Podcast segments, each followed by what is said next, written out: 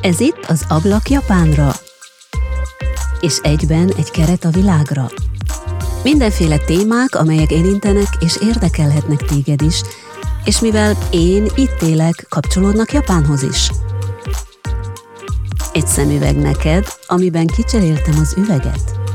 Én Janagi Szava Gyöngyi vagyok, és a beszélgetéseimmel inspirálni szeretnélek, a mainstreamből kizökkenteni, hogy még több perspektívából nyis ablakot a világra, és saját magadra is. Hallhatsz egy rövid hírmorzsa blokkot a japán trendekről, hírekről, újdonságokról.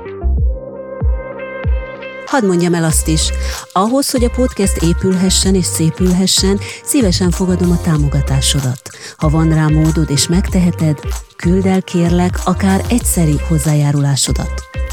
A támogatás módját megtalálod a podcast honlapján és az epizód leírásokban is. Előre is hálásan köszönöm. Az Ablak Japánra podcast epizódjait a Vodafone Podcast Pioneers sokszínű tartalmakat népszerűsítő programja támogatja. Ezzel segít nekem, hogy még több érdekes beszélgetés készülhessen. Köszönöm!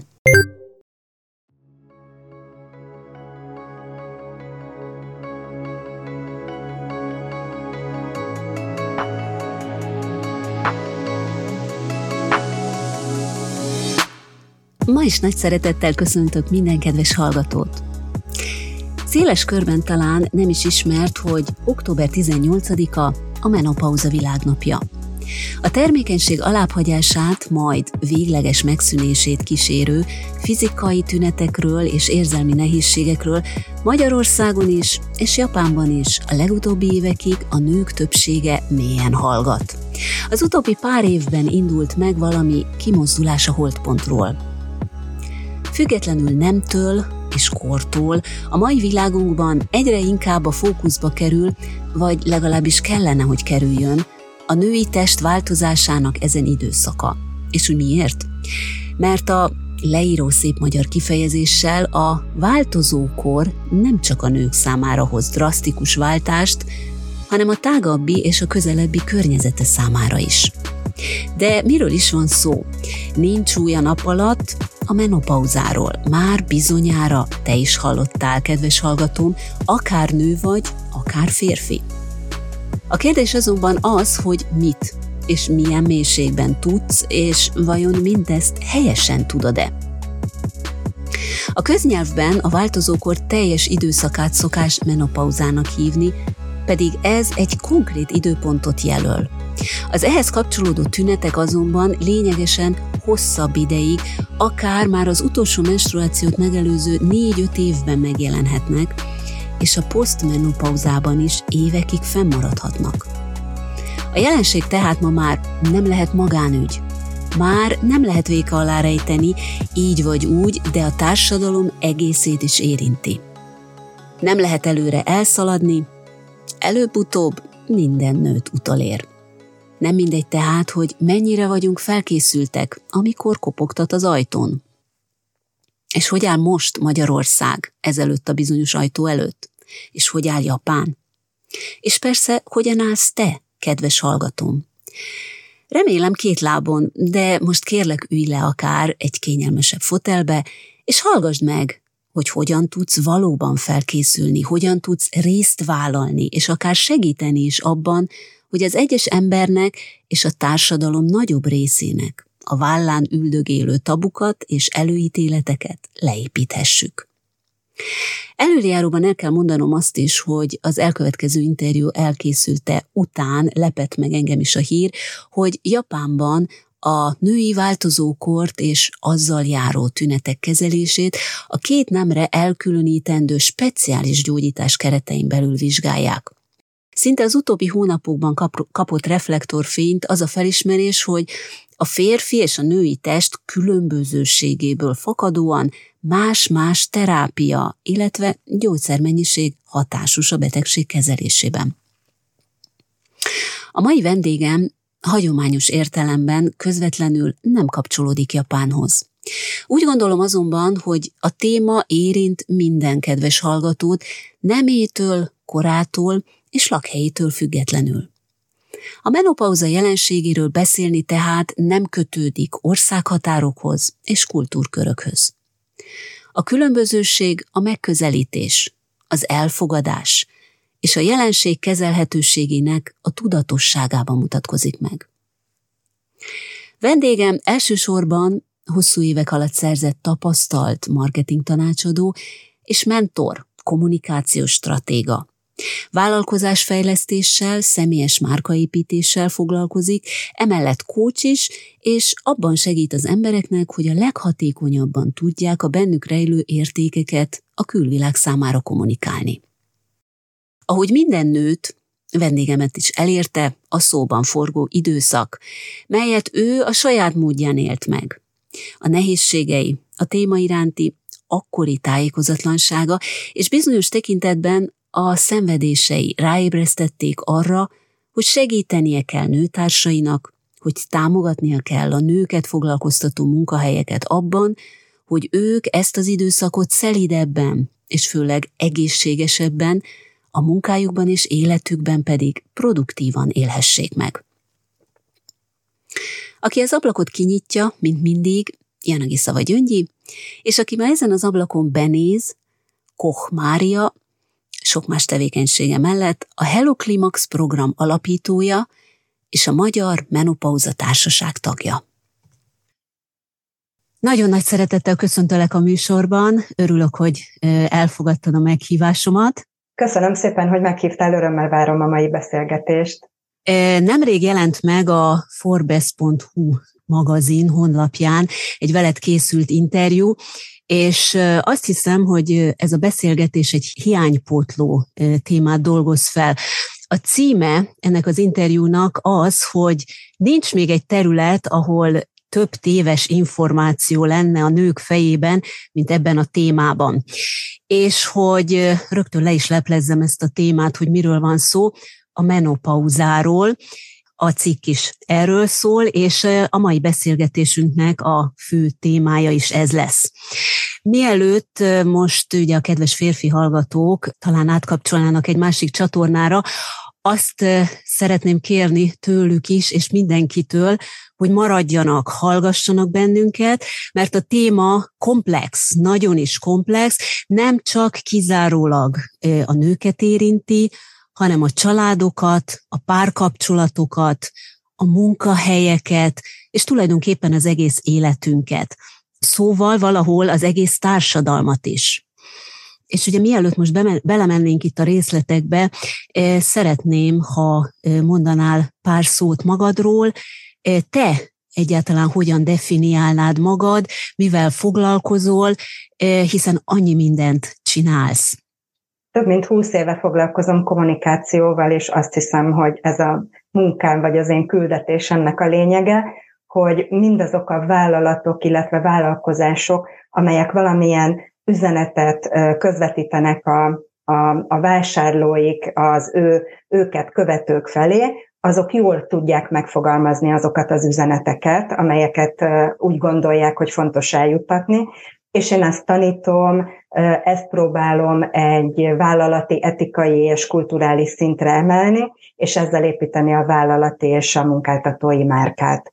Ez az én fő tevékenységem, de emberként, és azt hiszem, hogy szakemberként is rendkívüli módon elkötelezettnek érzem magam a segítő projektek irányába, és talán akkor vagyok a legboldogabb, amikor valamilyen segítő munkán, valamilyen segítő programon dolgozhatom.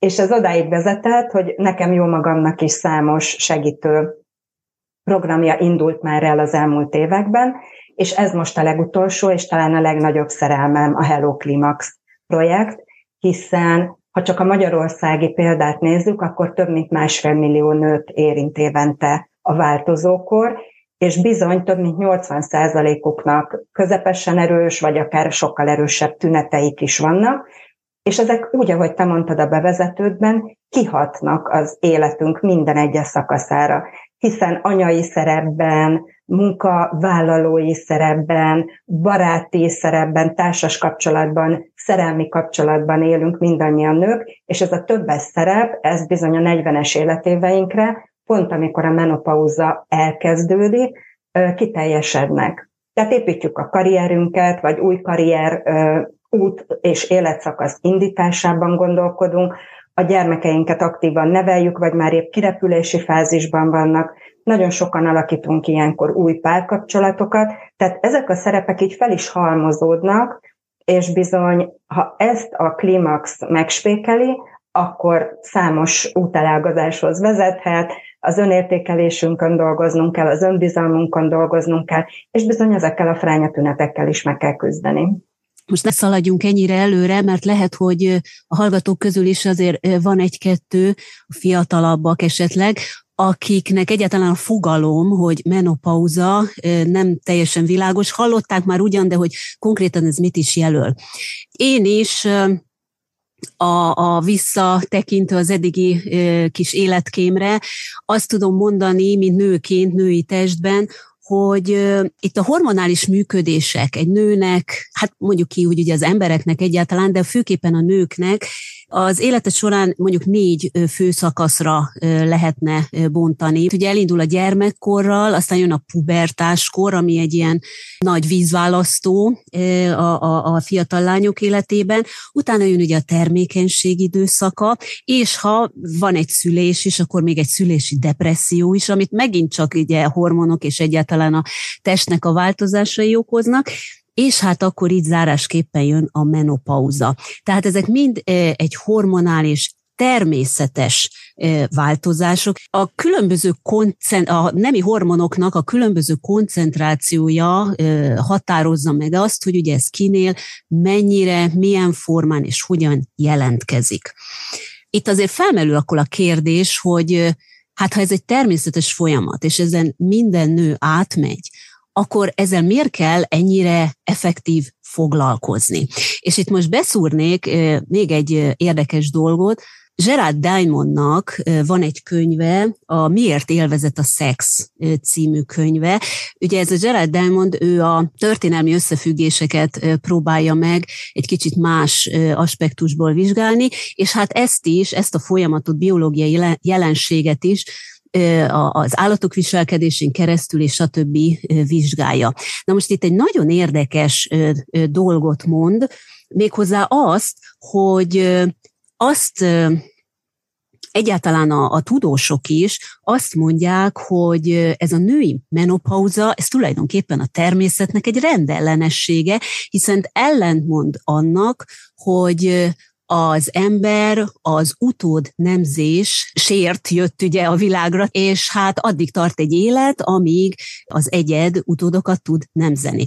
Na most ugye a menopauzával pontosan megszűnik ez a képesség, és hogy hát akkor vajon ez, ez miért van, vagy ez most jó-e, vagy megtréfált a természet? Tehát ugye felveti ezt a kérdést, és, és aztán utána azt próbálja fejtegetni, hogy a nő az valójában többet nyer a menopauzával, mint hogyha az élete utolsó napjáig is termékeny maradna, hiszen azzal, hogy a gyermekeit segítheti abban, hogy a gyermekei is további utódokat nem, nemzenek, ezzel ő hozzájárul az egész család, és hát így szélesebb értelemben az egész társadalom életéhez. Na most én ezt azért hoztam csak be, és azért érdekes, mert amit az előbb is mondtam, hogy két dolog, tehát hogy ellentmond a, a természetnek, vagy hát az, amit ugye az állatvilágban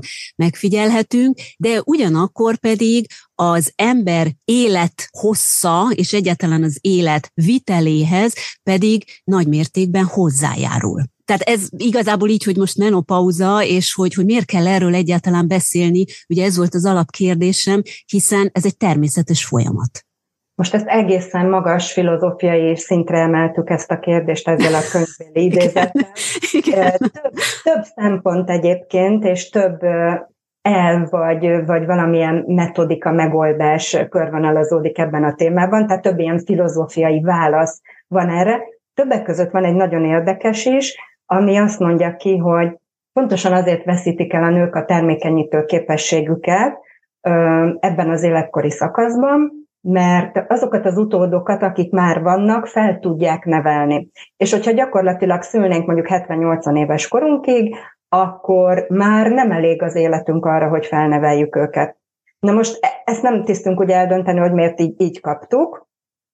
Az viszont tény, hogy erről a szintről én azért szeretem lehozni a hétköznapi élet szintjére, mert én úgy gondolom, hogy nekünk nőknek nem ez a küldetésünk és a helyünk és a szerepünk a világban csak, hogy utódokat hozzunk a világra, felneveljük őket, és kvázi anyaként töltsük be az életünk főbb szerepét, hiszen emberként gondolkodó, tanulni képes, kreatívan alkotni képes emberként, szerintem az összes többi szerepünk legalább ennyire fontos, és ezeknek a szerepeknek a betöltésében bizony a menopauza, ugye, hogy te is fogalmaztál, hogy a, az életünknek a második szakaszában, tehát mint lezáró szakasz, jelentkezik, na és itt van valahol a jelentősége, hogy egy lezáró szakaszként jelentkezik, és ekkor szembesülünk azzal, hogy idősödünk, egyáltalán mit értem el, hova jutottam, mi vár még rám, és ezért, amit a bevezetőben is mondtam, hogy van egy ilyen kis,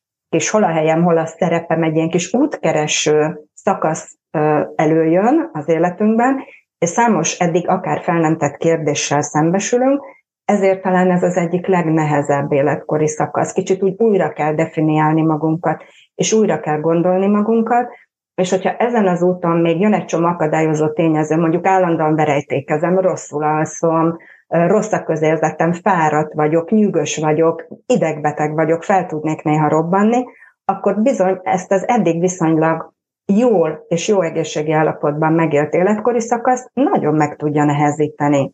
És pontosan ezért fontos, hogy fel is készüljünk rá, és talán az a válaszom a fiatal lányoknak és a fiúknak is, akik remélhetőleg nem kapcsoltak el és hallgatnak minket, hogy bizony meg kell értenünk, hogy mi történik ilyenkor a szervezetben, meg kell értenünk azt, hogy a nők mi mennek keresztül, mert akkor tudunk partnerként, társas lényként, munkatársként, szerelmes párként, baráti társaságban jól regnálni, hogyha ebben is van egyfajta megértés teljesen egyetértek azzal, amit mondasz, pubertáskor és egyáltalán a fiatalkor az mind a növekedésről szól, illetve a, hogy is mondjam, a fejlődésről. Tehát egy pubertáskor is lehet, illetve sokaknál azért egy sokkoló dolog, amit mondasz ugye, hogy a verejtékezés a menopauzában is, hiszen a pubertáskorban is azért megéljük ezt a másodlagos dackorszakunkat, ahogyan jelentkezik, és az akkor abban az életszakaszban azért eléggé sokkoló lehet, rossz lehet, stb. De mindenféleképp egy előre lépés a következő stáció, viszont ugye a menopauzánál az van, hogy egy leépülés kezdődik. És ugye az ember az nagyon nehezen, véleményem szerint, nagyon nehezen e, tudja tolerálni azt, hogy ami eddig működött, vagy eddig jó volt, tehát hozzászokott bizonyos értelemben, hogy, hogy hát így élem az életem, az egy lejtőmenetre kerül, és így tényleg e, ilyen különböző nem kívánt e, tünetek is jelentkeznek. Csak a saját példámból indulok ki, hogy én is még közel 60 évesen úgy érzem, hogy alkotókorszakom teljében vagyok, tele vagyok kihívásokkal, tervekkel, ötletekkel, aktívan dolgozom, és ezzel együtt észreveszem azt, hogy a testem nem feltétlenül van ezzel szinkronban. Tehát amit belül megélek, azt a fizikai erőm nem feltétlenül tolerálja már. Na most ezzel szembesülni, ezt feldolgozni, és ehhez alakítani az életmódomat, nekem is kihívás. És én ugye nagyon sok nővel beszélgetek, nagyon sok nővel kerülök kapcsolatban, akár az érzékenyítő programokon, akár megkeresnek ugye a blog kapcsán, megkeresnek a program kapcsán, és bizony hasonlót élnek át. Tehát az, hogy elfogadni csak így egy csettintéssel, hogy hogy valahol ez az életem utolsó szakaszának a kezdete, még kimondani szörnyen hang, hangzik, nem hogy feldolgozni, csak gondoljunk bele. Tehát én, én nagyon is megértem azt, hogy miért kerül ez egy ilyen kicsit hallgatott szempontba, miért lesz ez, ez tabu téma, miért szégyeljük esetleg. Hát gondold el beismerni azt, hogy, hogy én már nem bírok annyit. Most ezt mondd el egy munkahelyen vagy elmondani a párodnak azt, hogy bocs, de én, én az én libidom valahogy most nem oké, és én nem kívánom úgy a szexet. Hát ez, ez párkapcsolatokat képes megingatni akkor, hogyha erre nem vagyunk felkészülve, vagy nincs meg rá a kialakult közös nyelvünk, egyébként sem nagyon beszélgettünk ilyen témákról, és most egyszerre ránzódul több oldalról. Tehát az ember legyen a talpán, aki ezt kezelni tudja. Így van, és hát ebbe azért sokan belebuknak, ezt a belebukást, ezt úgy, érze, úgy értem, hogy hát itt Japánban is ugye az öngyilkosság a száma rettentő magas, ebben sajnos ez is benne van. Tehát azok a nők, akik nem tudják feldolgozni az öregedést egyfelől, nem tudják kibeszélni magukból ezeket a menopauzával járó jelenségeket, a környezetük nem fogadja el, ilyen jelenség is van. Na most visszatérve arra, hogy, hogy ugye te rettentő sok mindent csinálsz, mert aki ellátogat a honlapodra, amit természetesen majd a podcast leírásban meg is fogok osztani, az rögtön azt olvashatja, hogy te egy marketing tanácsadó vagy, mentor vagy, coach vagy, újságíró vagy, és hát ugye a blogodat írod, tehát még, még erre is van időd, és egy, egy nagyon transzparens, nagyon magával ragadó blogot építesz, amiben tényleg őszintén, és egyértelműen a saját, főképpen a saját példádon, a saját életeden keresztül, hogy ugye mit éltél át, és mit élsz át, ezen keresztül próbálsz a témához közelíteni, magyarázatot keresel, és hát egy ilyen tanító, oktató jellege is van ennek a blognak. Ezt így ki is írtam, hogy, hogy mennyire tényleg ez, a, ez az egyértelműség és a transzparencia mennyire kijön, csak tényleg röviden, kész, ezzel meg vagyok, hello, új élet, gondoltam.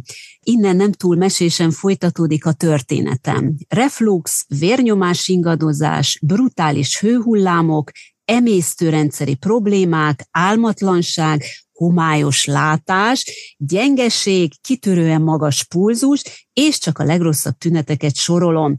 Ezek után majd pajzsmirigy alulműködés, inzulin rezisztencia is megérkezett, mint nem várt, de logikus következmény az életemben. Hát őszintén szólva, aki ugye olvassa ezeket a sorokat, én legalábbis elsőre Hát az jutott eszembe, hogy hát úristen, ez borzasztó, hát ez rosszabb, mint, mint akármilyen betegség, vagy bármi, és hát, hogy most akkor ezzel mit lehet kezdeni, és ugye azt írod, hogy logikus következmény az életembe kinek írod igazából te ezeket a blogcikkeket? A fiataloknak inkább, kik a, a, a te célpontot, célközönséged? Amikor elkezdtem írni, nem volt meg a fejemben az, hogy ki legyen a célközönségem. Én csak a családomat kérdeztem meg, hogy mit szólnak hozzá, hogyha én kiventilálom ezeket a velem történt dolgokat a nagyvilág számára, és azt mondták, hogy zöld lámpád van. Tehát, ha te úgy érzed, hogy ez az utad, egy a dolgod, akkor, akkor csináld. És én elkezdtem, igazán két dolog motivált.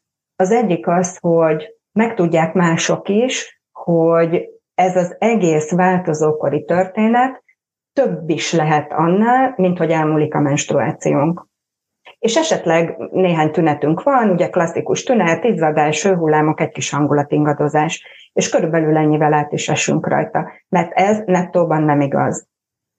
A másik célom az volt, hogy azért, hogy én tudjak erre egy segítő programot felépíteni, ahhoz kapcsolatba kell kerülnöm olyan nőkkel legalább, akik hasonlókat élnek át, mint én, nem feltétlenül betegszenek meg úgy, mint én, és szerencsés esetben azért nem mindenki betegszik meg úgy, mint én, de már legyen valami fogalma arról, hogy, hogy mit él át, vagy a környezete mit él át, mert ha én elmondom nekik, akkor könnyebben fognak szóba állni velem. Tehát úgy érzem, hogy először adni érdemes, és utána lehet kérni, viszont hozzám kérés, kérdés és kérés nélkül megérkeztek a nők. Tehát azáltal, hogy én transzparensen és nyíltan és tényleg teljesen őszintén elmondtam, hogy mit élek át, ez azokban a nőkben, akik szintén átélnek dolgokat, de nem tudták hol elmondani, valahogy teremtett köztünk egy ilyen cinkos női közösséget, és elkezdtünk egymás között erről beszélgetni. Nekem ugye hasznos lett abban a tekintetben is, hogy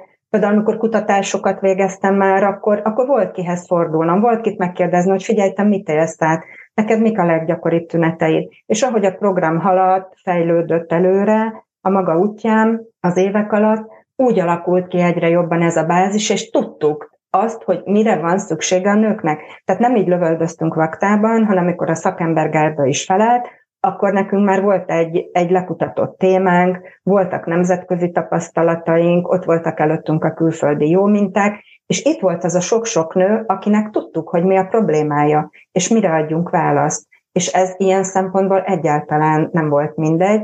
Tehát én, én, én reméltem, hogy a fiatalok is elolvassák, és mondjuk ezért toleránsabbak lesznek az anyukájukkal, egyáltalán lesz képük arról, hogy, hogy anya mit él át, hiszen a generációk most már annyira távol élnek egymástól, hogy például én sem éltem együtt az anyukámmal, amikor ő átesett a változókoron, tehát nekem is csak utólag volt egy hipotézisem, vagy volt egy képem, amikor megkérdeztem őt, mikor én nagyon rosszul voltam, hogy te anyu, te mit éltél át? Ezeknek a blogoknak a legfőbb haszna az, hogy információkat, szerencsés esetben valós, hiteles információkat kapnak fiatalok és idősebbek egyaránt, és ementén lesz egy tudásuk, egy rálátásuk, és azt szoktam mondani, hogy érzékenyíteni a téma iránt nagyon fontos. Tehát lesz egy pici empátia talán mindenkiben, hogy hú, hát, hogyha ő tényleg ezt éli át, akkor, akkor lehet, hogy én két, két jó szóval, vagy egy simogatással is nagyon sokat tudok neki segíteni, már pusztán azzal, hogy megértem.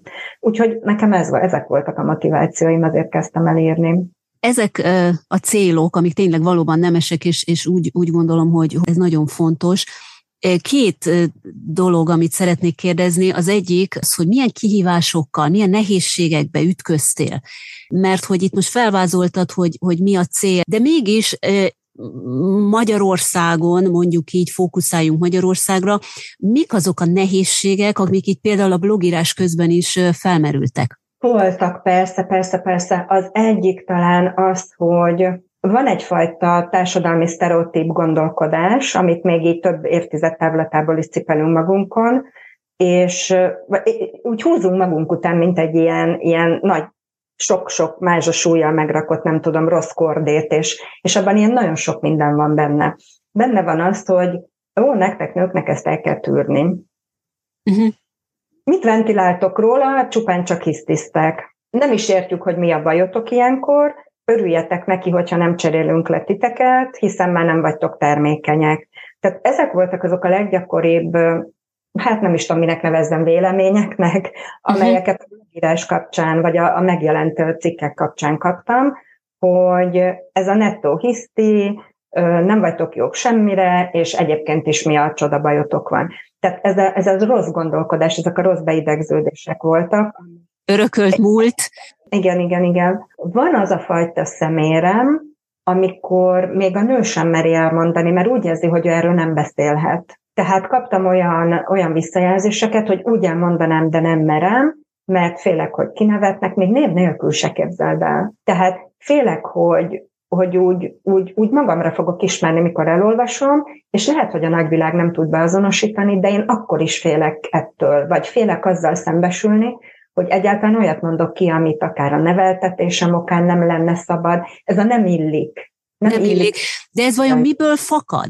Miből fakad, hiszen az egészséget, az egészségre is kiható tünetekről van szó, szakemberrel konzultál, akkor azért ezt ki kellene, ki lehetne mondani, és mondjuk egy olyan platformon, ami van neked is van, ezen, mint ahogy mondod, hogy név nélkül sem igazán merik kimondani, de vajon miért nem? Tehát itt, itt annyira ilyen, ilyen mély lélektani ö, dolgok is lehetnek a háttérben, hogy, hogy itt tényleg akkor a társadalmon belül egy, egy nagy kiskortól elindított edukációra lenne szükség.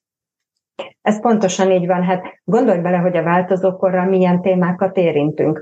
Öregség, akár a halál gondolata ilyenkor jelenik meg először a, a, a, a fejünkben, Például nekem is eszembe szokott jutni, hogy kevesebb van hátra, mint ami mögöttem van, és hát ez így, így azért marhára nem jó. Tehát ezek ilyen szomorú dolgok, ezek az elmúláshoz, az öregséghez kötődő dolgok, és ki szeretne az lenni. Tehát ha én beszélek róla, akkor úristen, én már ebbe a, ebbe a cipőben járok, tehát én akkor bekerülök egy ilyen statujába. Igen, de ez azért érdekes, mert ugye ez egy ragaszkodás a jelenhez, egy ragaszkodás a múlthoz, olyan értelemben, hogy a fiatalabbi a fiatalabb korunkhoz. Itt keleten, vagy hát ugye konkrétan ugye itt Japánban is, buddhista felfogás szerint minden változóban van. Tehát nincs olyan, még a jelen sem olyan, hogy örök van, hanem a jelenben is ugye a pillanatok azok változnak. Tehát ragaszkodni ilyen formán a múlthoz, mm, nem szerencsés. Ezt most ugye így könnyedén kimondva, persze, a gondolkodásbeli átkapcsolás, vagy, vagy az, hogy külsőleg ugye az ember változik, öregszik, de de belül meg, hogy ugyanaz marad. Hát nagyon sokszor 80 évesek mondják ugye azt, hogy hát ő még le, a lelkében még tizenéves, és hát hogyha a testével ő tudna úgy mozogni, meg akármi, akkor ő ugyanúgy táncolna, meg nem tudom, kirándulna, vagy bármi, mert hogy ő a lelkében ugyanaz.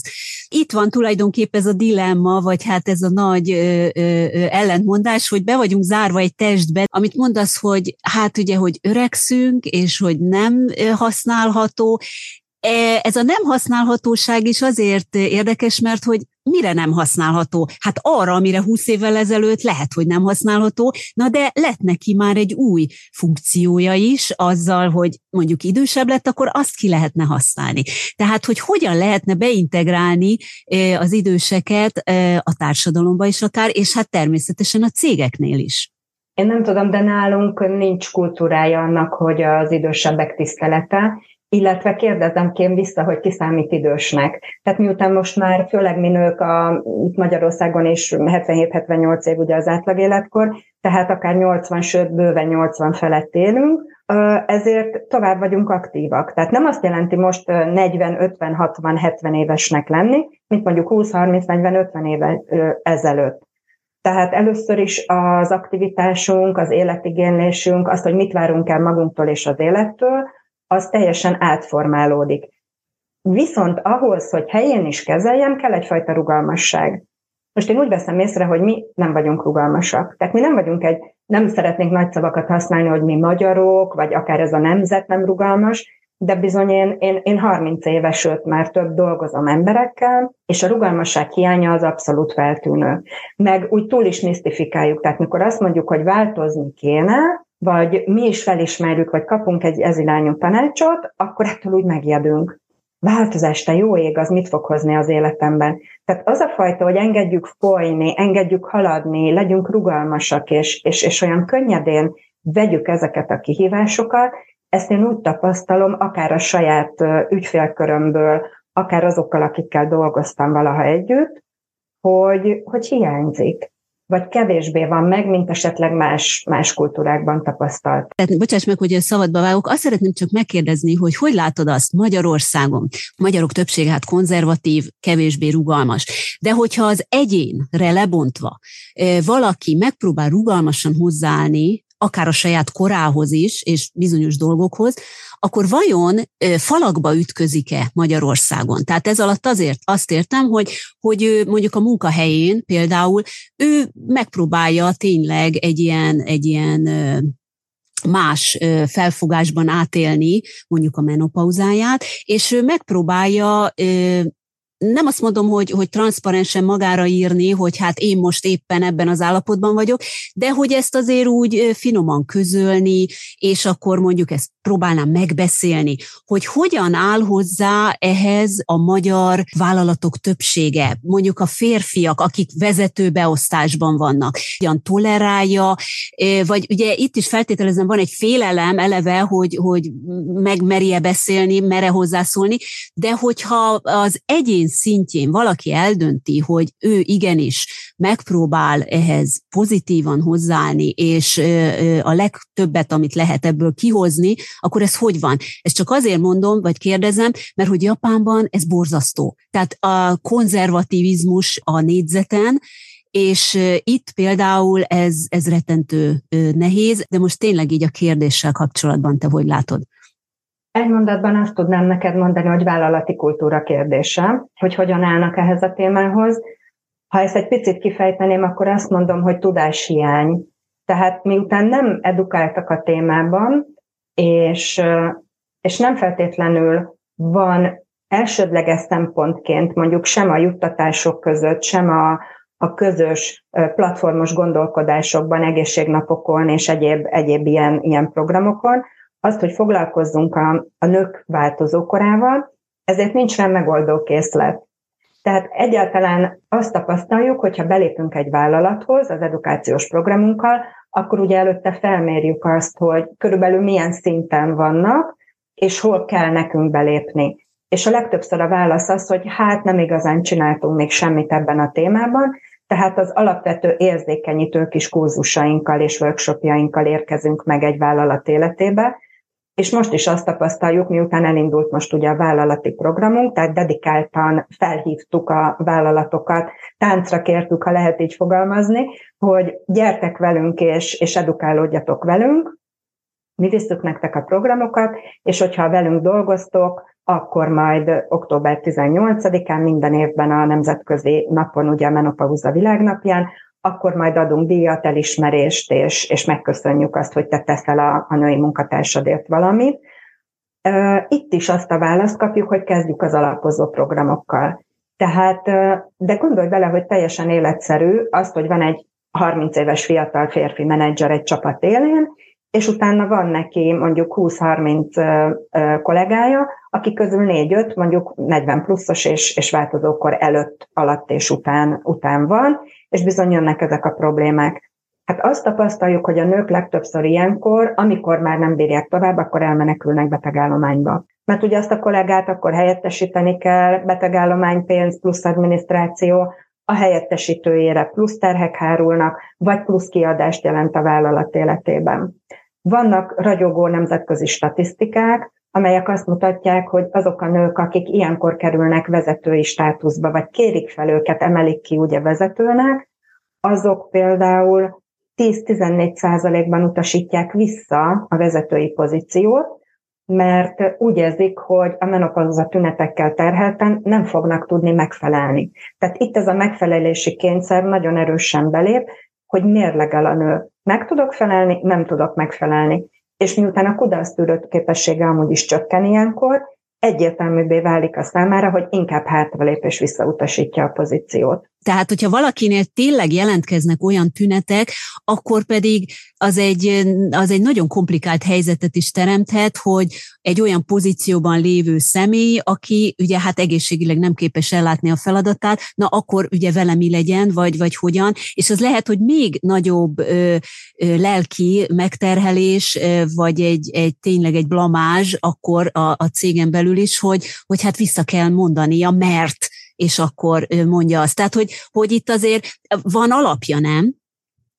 Ezt aláírom, hogy lelkileg megterhelő, viszont nem ennyire fekete vagy fehér. Mert hogyha tudnak róla a cégnél, és merünk róla beszélni, és a nő ráadásul öngondoskodó, ami szintén nem jellemző rám, tehát ő felkészülten várja a menopauzát, és időben beavatkozik, nem hagyja, hogy elhatalmasodjanak a tünetei, akkor egy nagyon ragyogó win-win helyzetet lehet kialakítani, mert a munkaadó tud róla toleránsabb, és egyébként mi történik akkor, ha mondjuk én vezetőként tartok egy prezentációt, mint ahogy szoktam is tartani, és éppen izdadok. Akkor azt mondom, hogy ne haragudjatok, én most megtörölközöm, mert verejtékezem, ez a menopauza már megint megviccelt, bocsi, hogy most pont a prezentációm közepén, de adjatok nekem két percet, kiszaladok a mosdóba. Vagy, bocsánat, megállok, megtörölközöm, mosolygunk egyet, mindenki tudja, miről van szó, és megyünk tovább. Tehát azért a netek nagy része nem olyan, hogy meg, meg ellehetetleníteni a munkában való részvételünket, vagy csökkentheti azokat a kompetenciáinkat, amik egyébként vezetővé alkalmassá tesznek.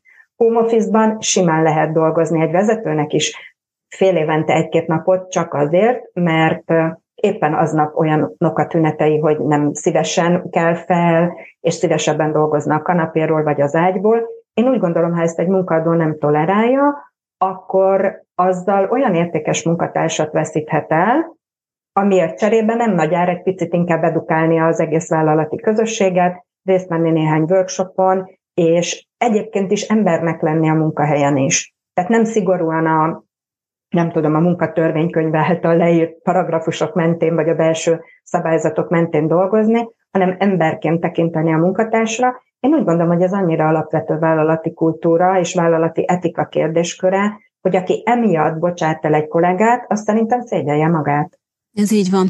Véleményed szerint most Magyarországon vannak ha esetleg még többes számot is lehet használni, olyan cégek, akik megütik azt a színvonalat, amit az imént említettél, hogy a programotok során egy magasabb kategóriát képviselnek. Van-e, vannak-e egyáltalán már haladóbb cégek? Jellemző ez Magyarországra?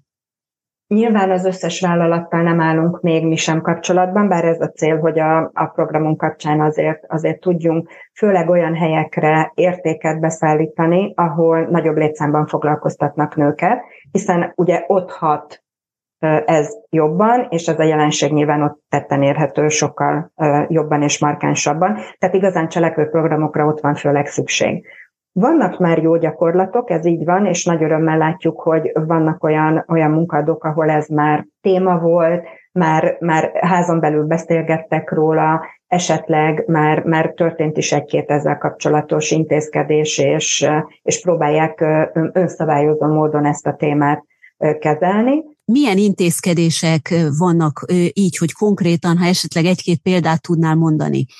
Például megkérdezték már a kollégáikat, felmérték azt, hogy az, az összlétszámból hány női munkatársat érint, és az egészségnapok keretében fókuszt kap ez a téma, tehát olyan szakembereket hívnak meg, akik érdemi válaszokat ad, tudnak nekik adni.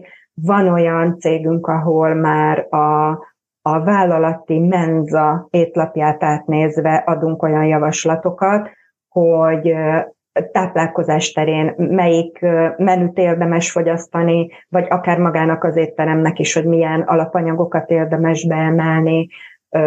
Az étkezés ugye egy kardinális problémává válik menopauzában a nőknél, tehát van, ahol már például ezen dolgozunk, ez már abszolút nem egy alapbelépő program. Uh-huh. Uh-huh. Aztán nagy örömmel vesztük azt, hogyha megengedik egyáltalán a nőknek azt, vagy biztosítanak rá helyet, hogy mondjuk le tudjon zuhanyozni, át tudjon öltözni. Van olyan cég, ahol például a céges pólók ki vannak készítve a zuhanyzóba, és hogyha átizzatta a hölgy a ruháját, és valamiért nem tett be cserét, mert ugye ez sem evidens, hogy vigyünk magunkkal csereruhát, akkor például a céges pólót magára tudja kapni, és egy friss, friss tiszta, kényelmes ruhában tud tovább dolgozni. Tehát ezek szerintem nagyon hasznos és nagyon Ezeket jó az ötleteket, ezeket ti adjátok a programon belül, és akkor gondolom a cég a lehetőségeihez mérten épp tudja ezt beépíteni a programjába, ugye? Így van, számos innovatív ötletünk van, hiszen az elmúlt évek pont erről szóltak, hogy ezt a programot ennyire gyönyörűen ki tudjuk, és komplexen dolgozni, úgyhogy ötletek garmadájával tudunk érkezni, de ami szerintem nagyon fontos, az az, hogy ezek ne öncélú ötletek legyenek, Pontosan azért vannak az első kezdeti beszélgetések, egyeztetések, hogy mik az adottságok helyben, mi az, amit mondjuk így, hogy nem fáj már meglépni rögtön az elején, tehát hogy ne beruházásokkal kezdjünk, hanem az adottságokból hozzuk ki a legtöbbet. Tehát azt szoktam mondani, hogy ilyen apró kis változásokkal, apró odafigyeléssel néha sokkal többet tehetünk, mint ha azt mondjuk, hogy hú, mi most itt nem tudom hány millió forintból mindent megreformálunk. Nem erre van szükség. És igazán azt tapasztaljuk, hogy a nőknek sem erre van szükségük. Tehát a nőknek is leginkább arra van szükségük, hogy életszerűen kezelve ezt a menopauza kérdéskörét, olyan apró támogatásban legyen részük, ami tényleg nem a kiközösítés például, hanem a megértés. Azt, hogyha ő azt mondja aznap, hogy gyerekek már rettenetesen rossz napom van, mert nem aludtam egész éjszaka, végigizzadtam, volt egy pánikrohamom, tök fáradt vagyok, nem aludtam semmit, akkor ne azt mondják, hogy jó, hát akkor nekünk kell dolgozni helyetted, aztán persze a fizetést te meg megkapod, mert ilyenre is volt példa egyébként a gyakorlatunkban, hanem azt tudják mondani, hogy oké, okay, akkor miben segíthetünk. Vagy azt tudja mondani a főnöke, hogy oké, okay, akkor legyél home office-ban, először is aludj egy nagyot, és amennyit ma be tudsz kapcsolódni a munkába, akkor, akkor kapcsolódj be, akkor be se gyerem a például. Vagy ha ott van, akkor vegyék azt tudomásul, és tolerálják, hogy ő esetleg korábban elkéreckedik, vagy tényleg többször kimegy a levegőre, mert szüksége van rá. Tehát a támogató közeg, az elfogadás és a nyitottság, az nagyon sokat tud segíteni. A cégek többsége, akik megkeresnek benneteket, ők milyen indítatásból teszik ezt? Vagy te keresed meg őket, hogy, hogy hát van ez a dolog, és te ugye ebben tudsz segíteni, és hogy akkor te szívesen tartanál ott ugye előadásokat. Az elvárásaik azok aztán ö, sikerrel zárulnak? Ez is egy szépen organikusan fejlődő dolog egyébként. Az elején nekünk kellett keresni a, a cégeket, viszont nem volt azért nehéz, mert amint átlátták azt, hogy leginkább ugye a HR vezetőkhöz van dedikálva ez a téma is, átlátták azt, hogy értéket kapnak, és tulajdonképpen akár egy egészségnap vagy egy egészséghét sorozatot ki tudnak velünk pipálni, hiszen nőgyógyászaink vannak, dietetikusaink vannak, belgyógyászokkal dolgozunk együtt, dolgozunk stresszkezelésen, vállalati konfliktuskezelő témákon, tehát a szakembereink, az orvosaink és a terapeutáink a klimaxon túlmutató módon is tudnak ugye programelemeket beszállítani, és ahogy erre ráéreztek, akkor, akkor elkezdték megkedvelni. És most már ott tartunk, hogy minket keresnek meg, illetve ajánlások alapján ö, érkeznek hozzánk a, a HR vezetők, hogy együtt gondolkodjunk, és ők mondják el azt, hogy milyen ö, témára keresnek megoldást, illetve amit az előbb említettem, hogy mi első körben tényleg megkérdezzük őket, mire lehet szükség, egy ilyen apró, rövid kis online vagy személyes brief kapcsán eljutunk oda, hogy ők tényleg hol tartanak ebben a témában, és ha megértik azt, hogy ez nem csak az ott dolgozó nőknek jó, hanem a vállalat egészének, tehát ez lehet egy ilyen érzékenyítő program, akkor meg egyenesen beleszeretnek, tehát tényleg nagyon szép történetek vannak. Ugye van egy olyan, hogy Magyar Menopauza Társaság, aminek te a tagja is vagy, és hát ebből az apropóból én azért úgy próbáltam utána keresni, hogy itt Japánban van-e ilyen egyáltalán, vagy, mert azt már ugye említettem, hogy a társadalmon belül nagyon tabúsított azért ez a téma, de hogy egyáltalán van-e olyan fórum, ahová itt a, a japán nők tudnak fordulni, és találtam egy oldalt, egy internetes oldalt, a Menopauza Network Egyesület, ami azért volt egy kicsit megmosolyogtató számomra, mert hogy ez tényleg csak egy oldal, ahová feltettek linkgyűjteményeket, persze hát létezik valahol és működtetik valakik, de hogy nem egy effektíve, dinamikus, mozgó és tényleg egy működő valamiről van szó, Igazából, amit a leg, hogy is mondjam, brutálisabb volt számomra, meg az a hozzáállás itt a társadalmon belül, ez egyébként a japán társadalomra alapvetően érvényes, hogy mindig az egyenlőséget akarják hangsúlyozni. Ezt az egyenlőség az azt jelenti, hogy hát mindenki ugyanúgy egyenlően kell, hogy hozzájon a munkájához, mindenkinek megvan ugye a feladata, amiért meg, tehát a munka, amit el kell végeznie, azért ugye majd megkapja a fizetését.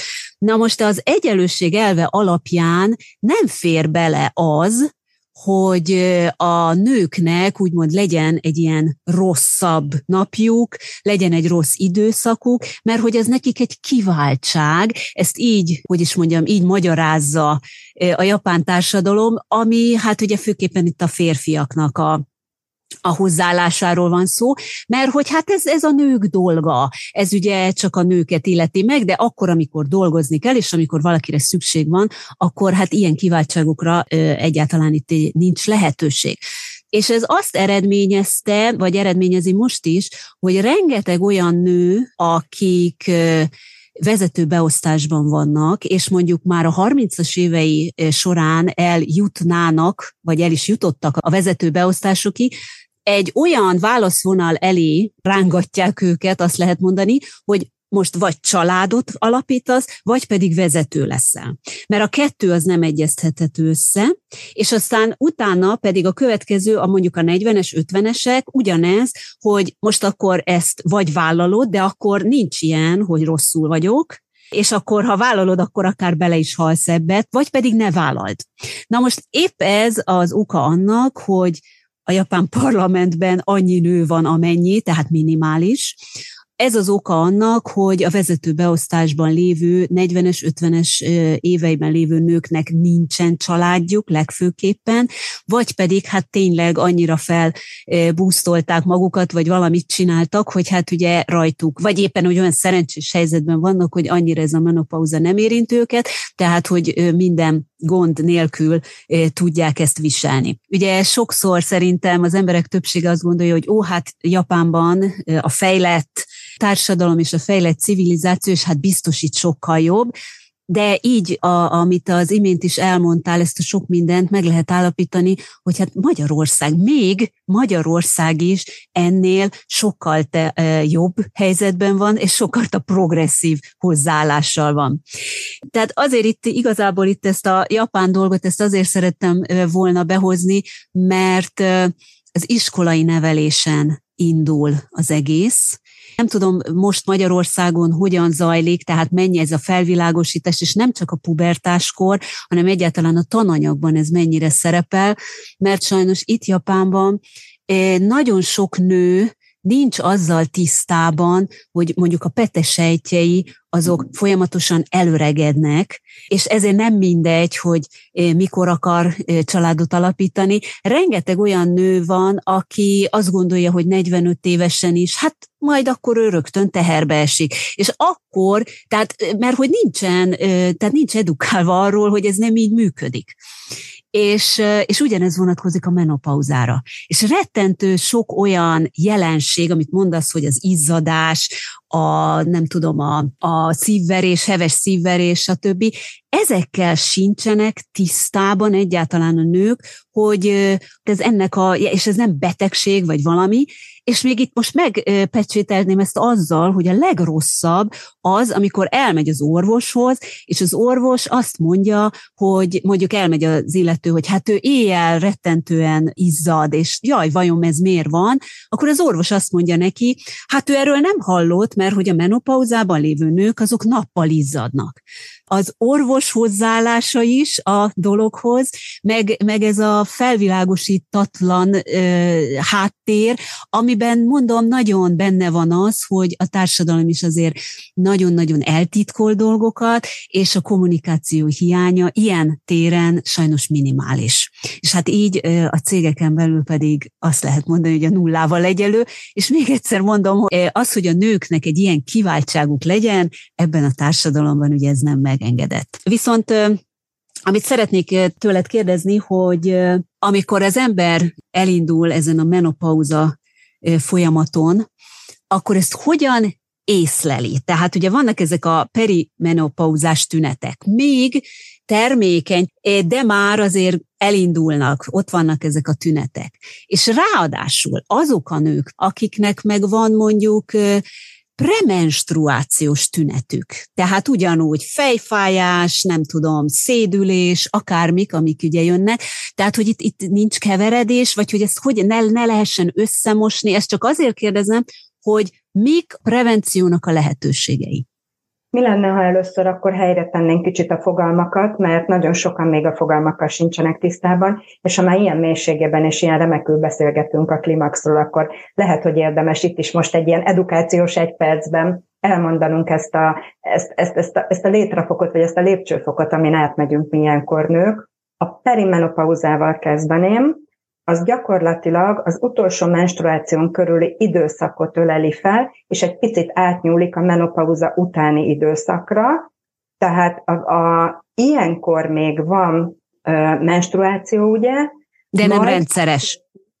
Ö, hát kinél hogy? Például az én példám azt mutatja, hogy nekem volt egy, egy, egy hónap, amikor még menstruáltam, és utána soha többet nem. Sem vegyes, de a nők többségének valóban egy szabálytalanná váló ciklus folyamat végén jut el oda, hogy már nem menstruál. Amikor 12 hónapig nem menstruál, és eltelik 12 hónap az utolsó menstruációta, az a nap gyakorlatilag naposítható, az a menopauza napja, és onnantól kezdve még ezt a rövid időszakot gyakorlatilag, akár ezt az egyéves időszakot még a perimenopauzába sorolhatjuk, mert némi hormontermelés még van ilyenkor, pecsételővérzés is előfordulhat.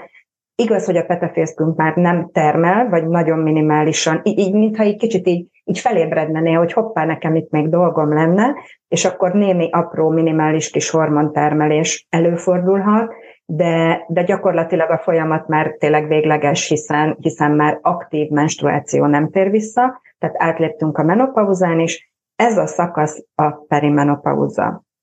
A premenopauza, és itt nagyon sokan azt hiszik, hogy a peri vagy a pre az ugyanaz, mert, mert, mert kiki úgy hívja, hogy kedve van hozzá, de azért nem. De markáns különbség azért nincsen, mert ez a klasszik premenopauza az, amiről általában tudunk, hogy évekkel előtte, az utolsó menzesz előtt elindulnak ezek a hormonális és élettani változások.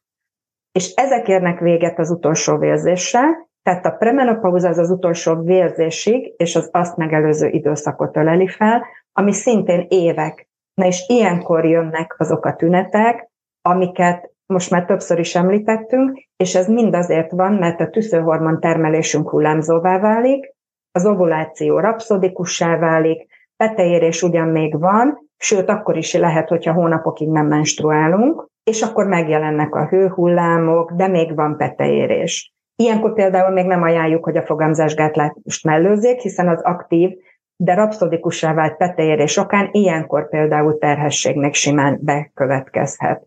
Mint erről a magyar nők többsége tud?